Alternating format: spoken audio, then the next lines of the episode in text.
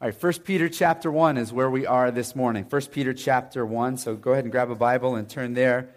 We have Bibles in the seats here for you, so if you need a Bible, just grab one of those. And if you don't have a Bible at home, we would love for you to take those home. We have those there ready for you to bring home. We'll also put Scripture on the screen. But 1 Peter chapter 1 is where we're going to be this morning. We're starting a summer-long journey through the book of 1 Peter. And for those of you who are newer, and I know that's many of you in our church family right now, just so you know, we like to preach through books of the Bible. We do that frequently here. And in Acts chapter 20, verse 27, the Apostle Paul tells the elders at Ephesus, he says, I did not shrink from declaring to you the whole counsel of God, the whole counsel of God, the whole thing. And it's unfortunate today that the tendency is that some people do shrink from preaching the whole counsel of God. They shrink back and they don't declare everything. They declare the things that are easy or comfortable, or maybe just things that are culturally more acceptable. But what we do is we commit to go through an entire book of the Bible, and when we commit to going through the entire book of the Bible, we got to go straight through it no matter what's there. And so that's what we're doing here today as well. And so, generally around here, the preaching kind of looks like this. It goes Old Testament book, New Testament book, Old Testament book, New Testament, back and forth. And then in the middle, we sprinkle things that are appropriate to where we're at. So a spiritual discipline series, or we've done a series on marriage, or things that are pertinent to the holidays. And so our last book was Nehemiah, Old Testament. And so now we're due for a New Testament book. And after a lot of prayer, a lot of discernment, we've just really feel led of the Holy Spirit to get into 1 Peter. And we're calling this series Sojourners. The very first verse, if you look at it in chapter 1:1, is addressed to elect exiles. Or if you go over to chapter 2, verse 11, he calls them sojourners and exiles. And now here's what that means. A sojourn is a temporary stay somewhere. Now, isn't that what Jesus said to his followers about them? He says this in John chapter 17:16. He prays and he says, my followers are not of this world, even as I am not of this world. He's saying, listen, this world is not my home, and it's not their home. It's not their final destination. Ultimately, as a Christian, you are passing through. And we need to have that kind of deep-seated awareness constantly in our lives that, listen, I'm just passing through. This is not my home, ultimately. Doesn't mean that you don't engage. I'm always intrigued in the book of Mark at the beginning. It says it's reported that Jesus was at home. So he made a home in Capernaum in terms of a ministry center. So he said, I'm going to make it a home and I'm going to minister here. But ultimately, this world is not my home. So we got to settle in and engage and serve and care and deliver up the message and the hope and the love of Jesus. But we also have to have a deep-seated awareness that this is not my final destination. And so I'm not going to get too comfortable. I'm going to stick out a little bit. So have you ever felt like, I don't belong here anywhere? Maybe in this scenario, another scenario. When I was in high school, the football movie, Remember the Titans, with Denzel Washington, was being filmed in my hometown. And some of you guys remember that movie really well. It's a great movie. And it's a movie about integration and high school football. And so if you watch the movie, all the maroon jerseys are home games, and those are all shot in my hometown. And so my friends and I heard about Denzel Washington coming to town, filming a movie, and so we said, let's go over there. And we got to be extras, and we got to be in the stands and rooting for the teams, and they dressed us in 50s, 60s attire, and we looked pretty cool. And I remember just watching it, having a good time, going and hanging out with friends in the bleachers. And every now and again, they would pull out a camera and do a shot. And for the football scenes, they had college football players doing all the actual hits. These actors that you don't want to hurt their face. They had to look pretty, and so they did the face shots of the actors. But then the actual hits, if you watch the movie, are pretty hard. And there were these football players. And I had this friend who was playing college football, and he was able to be a part of it doing the hits, and he was one of the guys wearing a maroon jersey. And on my second night going out to be in the stands, he comes up to me, he goes, Josh, they have a smaller jersey that they're looking to fill. It's a wide receiver jersey, number 88, and he said, you want in? And I was like, absolutely, I would love to hang out with Denzel Washington on the football field. And so I'm in, right? And they then brought a casting person along, and they brought me into this locker room, and they set this stuff in front of me and say, all right, here's your stuff, get dressed. And I remember looking at this stuff. Okay, I know how to put the helmet on. Pads, I could probably figure out the shoulder pads and the jersey over top, but all this other pile of pads, I had no idea what to do. And so I remember putting on these skin-tight, pants, and then just taking these pads and just start shoving them in places until I just looked like a robot, everything's poking out, all funky. And I just remember looking by and thinking, I don't belong here. I'm looking at all these D1 build giant football players, and here I am, this little wide receiver, supposed to be. And I didn't belong here at all. And then eventually this woman comes by and shows me how to do the pads, which my little high school ego, having a lady come along and teach me how to put on football pads was pretty humbling. And here Peter's speaking to these people, and he's saying, listen, you're exiles. You're sojourners. You don't quite belong here. This isn't your final destination. This isn't home for you. This is a place you're going to be temporarily. You're just passing through. We're here for a short season with a very specific purpose, the Great Commission, to go make disciples of all nations, baptizing them in the name of the Father, Son, and the Holy Spirit, and teaching people to observe all that He's commanded. That's our mission, but we're really not here for a long time. He will tell us, Paul will in Romans, he'll say, don't conform to the pattern of this world. You are different, right? You're different. Maybe some of you are like, yeah, I get that, right? I get that immediately at work. I get that in my neighborhood. I get that with the people I hang out with. I'm just a little bit different. And because we're different, we're going to take some heat.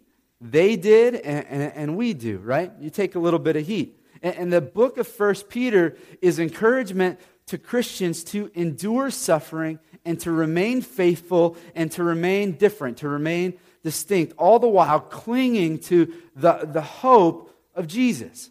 Now, today we're gonna look at this opening section, which really focuses in on hope for those who are struggling, for those who are hurting, for those who are enduring persecution or challenge or life's trials. And I wonder if there's anybody even in here today that you need hope. Today you're just like, that would be great right now. Life is hard, it's difficult, it's starting to pile on. And when you get one after the other trial that comes upon you, sometimes it just feels unbearable.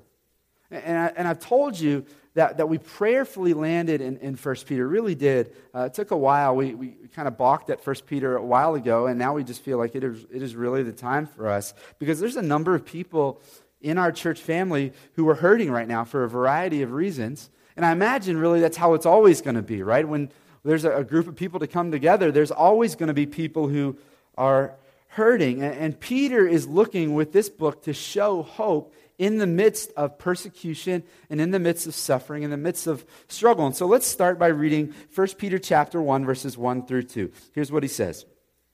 It says, Peter, an apostle of Jesus Christ, to those who are elect exiles of the dispersion in Pontus, Galatia, Cappadocia, Asia, Bithynia, according to the foreknowledge of God the Father and the sanctification of the Spirit, for obedience to Jesus Christ, for sprinkling with His blood, may grace and peace be multiplied to you.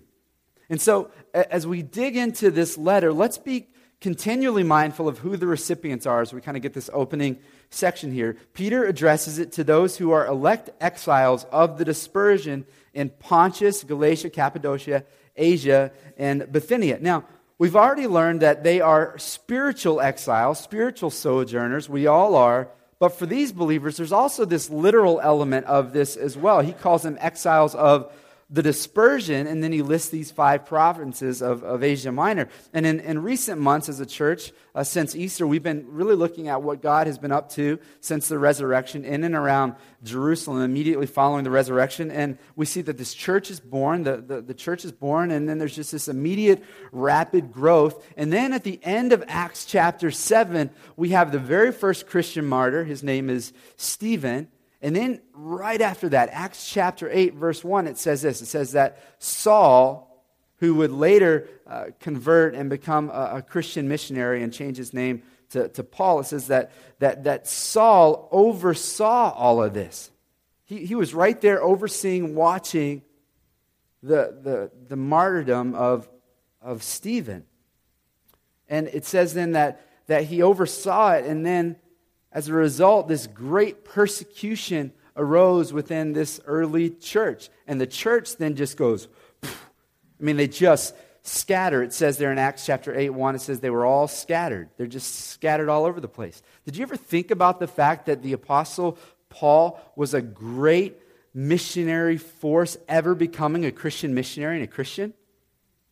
Because God used this negative side of his story, his pre-Christ side of his story, to scatter Christians by his persecution and his murdering of Christians. He was a missionary even then, and they would scatter and they would bring the gospel even into Asia Minor. And so he was a missionary even before becoming a missionary. Now, can you imagine that for you? Can you imagine being forced to move, and some of you with kids, being forced to move 500 to 1,000 miles away because of the persecution, because otherwise you would be killed. And then you get that far only to realize that you didn't go far enough because the influence of Rome was all the way up there as well. And Peter writes this letter for these people, for their encouragement in the midst of the struggle. And the big idea of this first passage in this book to the troubled sojourners is hope. He's saying, I want to give you hope. I want to show you the hope. Now, if you know Peter's story, you know that Peter is uniquely equipped to speak to them regarding hope. Why? Because Peter, if you know his story, had this season of his life where he lost all hope. He completely and utterly failed. Now, listen, when you find out that you're diagnosed with cancer, who do you go looking for? You go looking for somebody who themselves has been diagnosed with cancer and been through it. When you lose a loved one, who do you go looking for? Well, someone who's lost a loved one and can kind of speak into your life and be there with you. Well, if you struggle with hope, who do you go to? Somebody who lost it and has it, and that is Peter, the apostle here. And what's Peter's story? Let's think through Peter's story if we can. He would eventually be called by Christ, by Jesus, the rock. He becomes this leader in the early church. But remember who he was before. I think that will be of tremendous help for all of us because we can see who he was before. We can understand the work that God did in his life. And you can say, okay, he can do that in my life to transition him into a rock and to transition me into someone who is more stable. And I think just hearing that, it just injects hope in us. And so Peter, the author of this letter here, if you remember, he's this blue-collar fisherman. But Jesus chose this blue-collar man, not this highly educated Jewish theologian, a blue-collar man to become one of his disciples, and then an apostle, as he says in Acts chapter 1, who is essentially an authoritative messenger of Christ, right? For the New Testament. And Peter, if you know his story, he is this large personality, isn't he? Peter is very flamboyant kind of guy. He was courageous, he was loud, he was impulsive, he was emotional, he was combative at times. He's the kind of guy who put his foot in his mouth over and over and over again. And you remember the time when Jesus said, "Who do you say that I am?" And confidence and boldness, he just says, "You're the Christ. You're the Son of the living God," right? And then just moments later, after Jesus says, "You got it right, bless you, God the Father revealed this to you." A few moments later, Jesus starts talking about how I am going to suffer. He says, "The Son of Man must suffer many things." And then what does Peter do? Right after this brilliant moment, he turns around and he says, "I don't think so, Jesus." He starts rebuking Jesus. He says, "Jesus, no, I'm not okay with this suffering thing." And what does Jesus do? Jesus calls him Satan, right? Man, if Jesus called me Satan, I would be crushed. But Jesus says, "Get behind me, Satan." Isn't it kind of a funny turn of events that this Peter who says, "I'm not cool with suffering, Jesus, we can't do this," is now the one writing this book on suffering? God eventually turns his heart. It's an amazing thing. There's also the story of the rich young ruler. Many of you are familiar with that. "What must I do to be saved?" And he says, "Obey the commandments." He says, "Oh yeah, I've been doing that ever since I was a kid." He says, "Okay, well, here's what I want you to do." Jesus says to this rich young man, he says, "You got to sell everything that you have, and then you can follow me. Sell it all." And the guy left apart from Jesus. What was Jesus doing? He wasn't saying that you got to sell everything and have nothing to be a follower of Jesus. He just looked into this guy with discerning eyes and said, "Your God is your stuff. And if you can't bail on that and start to follow me, then you can't follow me." He's exposing his heart. And you would think after that moment with the rich young ruler, Peter's right there in the midst of all of that. He would have learned so much stuff in that moment. But then what happens almost immediately following that? Peter starts asking Jesus. He says, okay, Jesus, what's in it for me? I left everything to follow you. What do you got for me, right? To which Jesus starts rebuking him. Are you serious? I just told this guy, leave it all. You get me. And Peter's like, yeah, but what's in it for me? What else is there for me? Right? Peter just messes up again. But of course, these aren't his worst moments. There's an awful one that I think many of us are familiar with. Hours before Jesus goes to the cross, he tells Peter, he says, you're going to deny me 3 times. And Peter says, I don't think so. He goes, no, you're all going to bail on me. He goes, I'm not going to bail on you. I'll be with you to the very end. I'll never deny you. And sure enough, what does he do? He denies him 3 times in front of a little girl one time. Just emphatically denies Jesus. Do not know the man. Starts calling curses down on himself. If I ever even knew the man. Can you imagine? And then later he sees Jesus and he just loses it. Just completely dejected. He's given this great privilege to be close to the Messiah, right? And then he just completely and utterly blows it. Jesus then goes to the cross. He dies. He's resurrected to life. And the resurrected Jesus appears to the disciples numerous times. But it's not really until John chapter 21 that we see Jesus and Peter really having a conversation. And they have this conversation. And it seems at that point that Peter is still feeling just the weight and the dejection of his complete and utter failure. He's back to fishing again. And again, that was his job. That was his family business. He's back doing the family business, even though Jesus says, I got a plan for you. He's fishing again. And Jesus appears to Peter and a few other disciples while they're out fishing. He does this great miracle, which reminds Peter of the original miracle that led to him being called. And Peter goes, it's Jesus, and he swims out to the shore to Jesus. And then what happens? You might know the story. They make a little fire and they have breakfast right there on the shore. And Peter and Jesus have this really cool moment, this heart-to-heart moment. And right there on the shore, Jesus starts talking to Peter. He says, I chose you. He says, I got a plan for your life. You've messed up. He says, listen, you're going to feed my sheep. I got a great plan for your life. I know you failed, but listen, hope is not gone. I'm going to still use you. It's not been about how good you are. It's never been about how good you are or how bad you are. I have a plan regardless for your life. That's what Jesus tells Peter. And now that's hope, right? For those of us in here who you feel the weight of failure and distance from the Lord and struggle, or whatever the pressure is on you, the weight on you. And Jesus says, I've got hope for you. I'm not done with you. I haven't given up on you. I'm right here. I got a great plan for your life. God is faithful even when I'm unfaithful is what he tells Peter, and he's telling us as well. And listen, it's from this personal history that Peter is able to write this book in a unique way compared to other people. So verse 1, he can write, to those who are elect exiles. Catch that word, elect. We've already talked about exiles. Elect, essentially saying, God chose you. God chose you. It goes on, according to the foreknowledge of, and then he gives the Trinity, the foreknowledge of God the Father, right? By the sanctification of the Spirit, for obedience to Jesus Christ. And so you have the Father, he has foreknown you since the foundations of the world began. He says, this is my child. By the sanctification of the Spirit, that means sanctified means to be set apart, that he's set you apart, he's come, he's convicted you of sin. You don't just come to God, God comes to you. Jesus says, you did not choose me, I chose you. And so the Holy Spirit came and ripped you out of your bondage.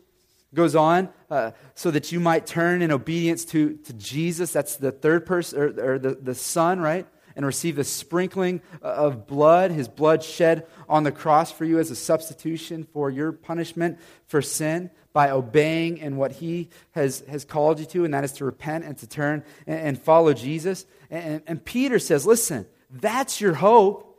in the midst of suffering. It's the gospel. It's what God, every person of the Trinity, has done for you. Hope has a name. It's Jesus, right? We've all got to be able to answer the question, where does my hope come from? We've got to be able to very clearly answer that question. That's why later in 1 Peter chapter 3, verse 15, a verse I memorized a long time ago, and I just use it all the time. It's always on my heart, is he tells them, always be prepared to give an answer to everyone who asks you to give a reason for the hope that you have, but do it with gentleness and respect. So he says, you've got to be able to say, here's the reason for my hope. It's Jesus. So where does your hope come from? Look at verses 3 through 5. Let's read it together. He goes on, he says, blessed be the God and Father of our Lord Jesus Christ. According to his great mercy, he has caused us to be born again to a living hope through the resurrection of Jesus Christ from the dead, to an inheritance that is imperishable, undefiled, and unfading, kept in heaven for you, who by God's power are being guarded through faith for salvation, ready to be revealed in the last time. So what did Peter just give us here? He gave us the gospel, right? The good news of Jesus. Where does our hope come from? Does it come from our current circumstances? Does it come from our relational circumstances, our financial circumstances, my children, my love? Does it come from my vocation? No, right? All those things will fail you. Money runs out, relationships get strained, children rebel, your love could be unfaithful, your vocation oftentimes ends up not being what you envision. So your hope can't be in those things. And we all, even Christians, have to check ourselves often. Where am I placing my hope? Where does my hope come from? It comes that God in Jesus would have great mercy on us who have rebelled against God. And he has caused us to be born again, that though we were dying, he gives us new life, makes us new creatures. And that God has died for us, and God has resurrected from the dead, so that though we die, yet we shall live. Last week we baptized a number of people, which is that picture of Jesus' death, burial, and resurrection when they come out of the water. And we're saying, I place my faith and trust in Jesus' death, burial, and resurrection. But it's also a picture of what's happening in your own life, that I've died to sin and I've resurrected. It's also a picture of what's coming, that though I die, yet I will live forever with Christ, free from the pain of this earth, right? That's our hope. The gospel is our hope. And then Peter uses some strong words to describe resurrection hope, doesn't he? If you look at verse 4, he says it's your inheritance from God the Father. That's your inheritance waiting for you. He says it's imperishable. Think about what it means to be imperishable. And so if your father, when I was a 16-year-old, my father gave me his car. Now don't think, wow, little brat there, huh? No, my father didn't give me like a new car. He gave me the car that he literally bought the day I was born, 16 years prior. He bought this car the day I was born. Then my mom calls and says, I'm in labor. He goes to the hospital. 16 years later, here's your car, Joshua. I had this beat-up old car. Listen, that car was a gift from my dad, but it was totally, completely perishable. It didn't last very long at all, right? But the gift from God is completely imperishable. It's not going anywhere. It's not going to rust, right? He says it's undefiled. So in other words, no one can mess this thing up. What about me? I make some mistakes. Nope, not even you. You cannot mess it up. What about Peter? Didn't, not for him. He definitely messed it up, but it didn't change his status, right? It's an inheritance that is undefiled. Why? Because God didn't choose us based on our merit. He chose us based on his mercy, right? It says, and by his grace. Then he says, it's unfading. It's unfading, that inheritance that's waiting for you. So yesterday, we were sprucing up our condo. We're having an open house that's happening right now. Let's pray together. And I was painting this door, and I remember we went and got the exact color code so that we could paint the door the exact same color. And I was just going to do touch-up. I wasn't going to paint the whole thing. And I went to the paint store and got this paint, matched it perfectly, shaked it up, same brand. Everything was identical to the original paint that was put on. But when I started to paint and then it dried, I came back and it was still a little different. Why? Because it faded, right? The paint that was on there has been on there for a few years and it's faded. He's saying, listen, the inheritance that God gives you does not fade. It's not wasting away. It doesn't have like a shelf life. He says it's imperishable, it's undefiled, it's unfading. He has this for you. This is your promise from God. And the promises of God are for you as good as the day that they were issued. Well, I've made a lot of mistakes in my life. It's really hard, and I've been tempted to give up. Maybe I did give up for a season. He says, it's still there for you. You can have assurance that God is faithful to deliver what he said he would deliver. Hope is a funny word, isn't it? If you think about this word hope, today people use hope in a way that's entirely different than the way we have hope in the Bible. Today hope means wishful thinking, right? Like I hope so.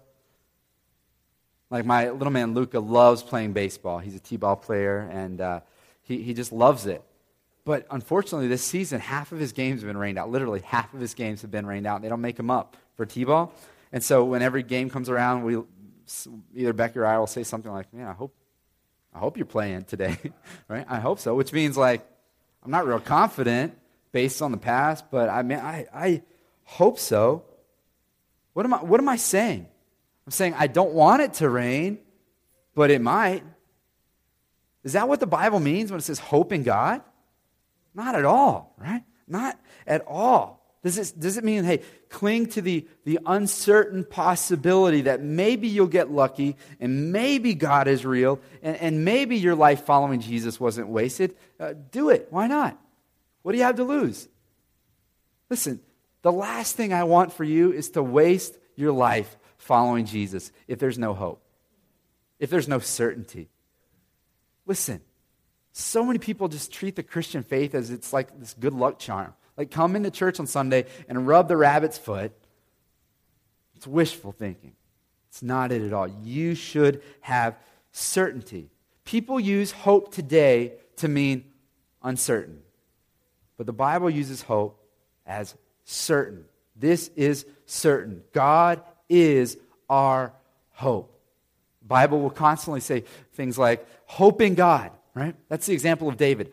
He talks to his soul. He says, soul, hope in God. Hope in the Lord. You preach to yourself? I don't just preach to you. I preach to myself all the time. Josh, hope in God. Life is hard. It's challenging. You're broken right now. Relationships hurt. I mean, all this stuff. Hope in God, soul. Doesn't mean, soul, maybe God is good. You never know. There's a little bit of hope there. No, it's certainty, hope in God. So here's our working definition of biblical hope. It's a confident assurance of God's future faithfulness and current presence. You might want to write that down. Confident assurance of God's future faithfulness and his current presence. That's not wishful thinking at all, is it? No, it's I'm confident that God is faithful. He's going to deliver what he said he would deliver. He's faithful to do what he said he would do. How do I know this? Based on his track record, right? How he's been in my life, how he's been according to the scriptures, which are historically verifiable. His track record. I can be confident in who he is in the future based on who he was in the past. Hebrews chapter 11, verse 1, you know this, many of you.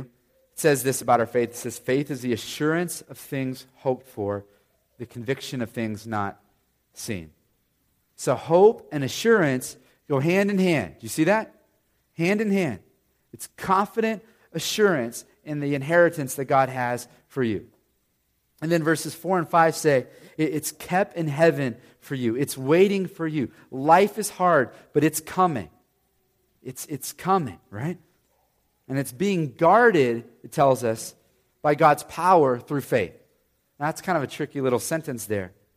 This is so important. We need to catch this. 1 Peter is not a how-to book, by the way.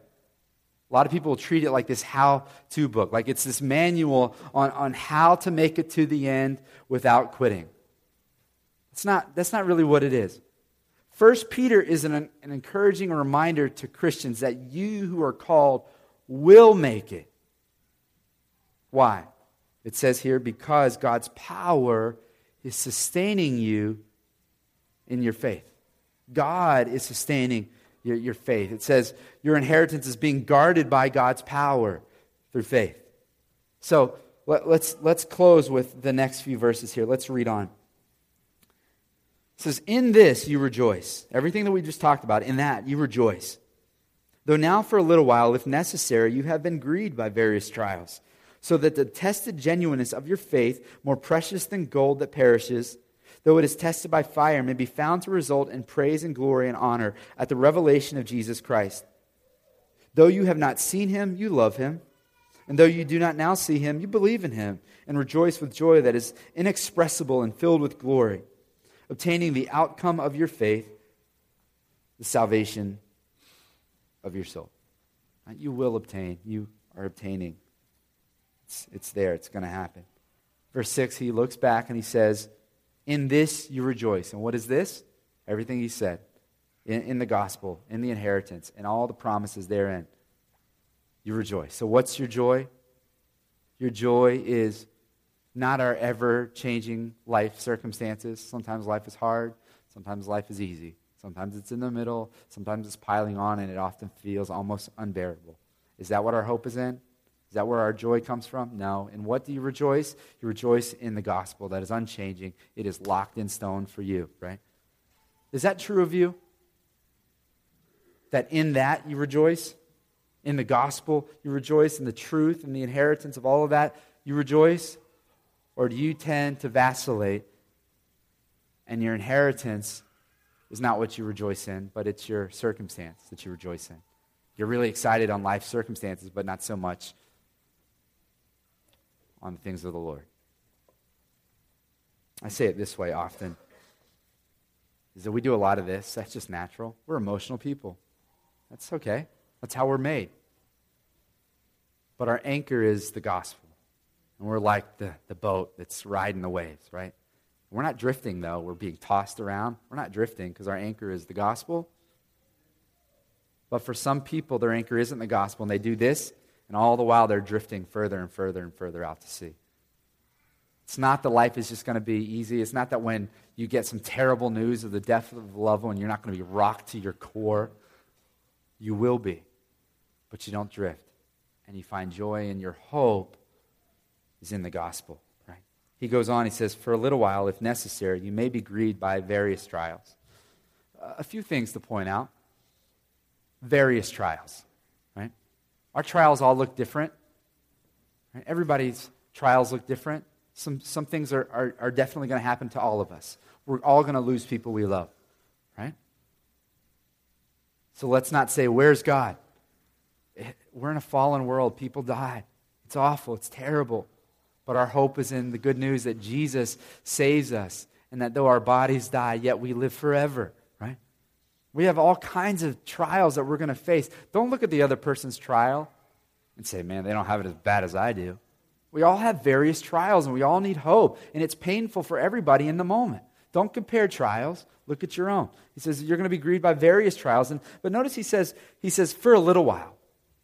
In other words, it's only momentary. Hold on. Cling to Christ. 2 Corinthians chapter 4, verse 17 says this. It says, for this slight momentary affliction is preparing for us an eternal weight of glory beyond all comparison.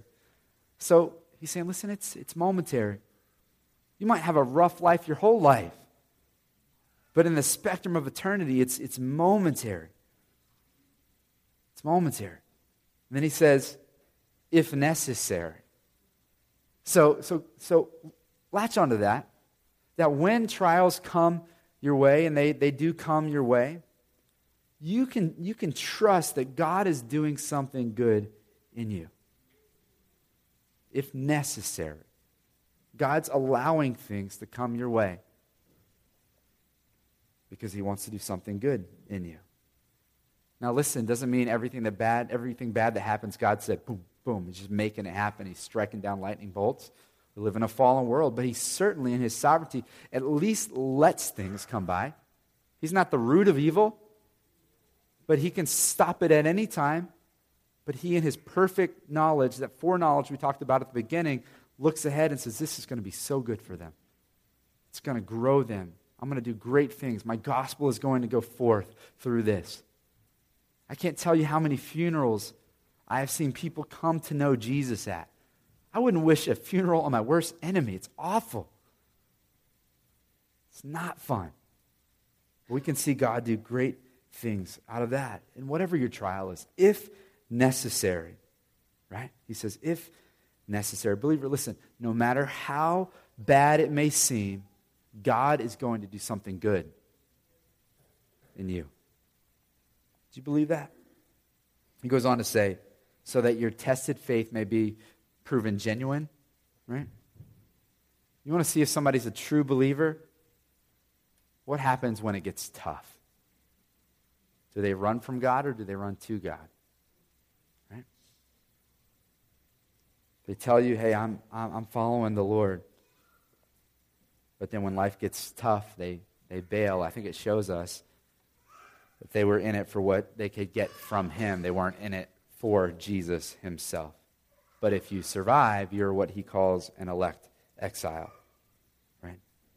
You're a sojourner. This isn't your home. You are a follower of the Lord. Your citizenship is not this earth. Your citizenship is in heaven. And he says, you'll go through stuff, but it's like this refining fire, right? And you'll be like gold. No. He says you'll be more precious than gold, even better than gold. It will result in what, he says? It will result in praise and glory when you see Jesus at the revelation, right?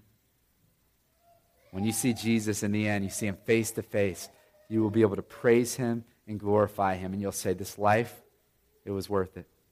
All the trial, the trouble was worth it because I see Jesus and I'm with him face to face. And then you'll have love and joy on this earth, it says. And it says, love and joy that is inexpressible. In other words, words can't express it, right? You ever seen somebody who goes through difficult stuff and you're just like, I don't know how I could ever go through that. I remember talking to one lady that was struggling with cancer, a friend of mine named Karen, and I remember saying, oh, she's just getting beat up. I mean, it was just rough. I said, how are you surviving? She goes, honestly, I didn't think I could. But it's just the joy of the Lord, right? The joy of the Lord. He gives me what I need, right? That's why he says it's inexpressible. Words just can't express this, but somehow in God's mercy, he grants belief and joy in a God they have not seen, it says. So that's not wishful thinking. It's this real hope that I trust in this real God. It's this confident assurance that God is faithful still. It's this confident assurance that God is with me even now when I feel like I'm just getting beat up. That's hope, right? When you're in the narrow tunnel of pain and misery, hope is the light at the end of the tunnel. When you're overwhelmed and you're exhausted, hope gives you the strength to press on. When you're discouraged, hope lifts up your spirit. When you receive terrible news that you've lost a loved one, hope keeps you breathing, right? When you lose your way and things around are blurry and you don't know what to do, where to go, hope points you in the right direction. When you yourself are diagnosed with a disease or undergoing some kind of painful illness, hope helps you to persevere in the pain. When you are receiving consequences for your bad decisions, hope powers you towards recovery. When you're afraid of what the future holds, hope reminds you God's in control. Right? When you're tempted to quit, hope says you can keep going. God has not given up on you. We cannot live without hope. Cannot live without hope. Got to have hope. And biblical hope tells us that God is faithful. You can take that one to the bank. and that God never leaves you or forsakes you. He's right there with you right now. And when life is bad, God and his gospel news is still good. Still good. I'm praying that we'll leave today just aware of the hope of God and the hope in the gospel, the hope of Jesus. And some of you just, you need to be able to answer the question, where does my hope come from? And I pray that you can leave saying, my hope comes from the Lord. Right? It's from the Lord. And some of us in here, maybe your hope has been in circumstantial things. It's not really been in the Lord. You've never actually received the gospel. It's this news. It's not a suggestion. It's news, right? A declaration of what is true. And you need to place faith in Jesus and the gospel news that you have sinned. You have turned from God. You said, I don't need you. And that the wages of sin is death.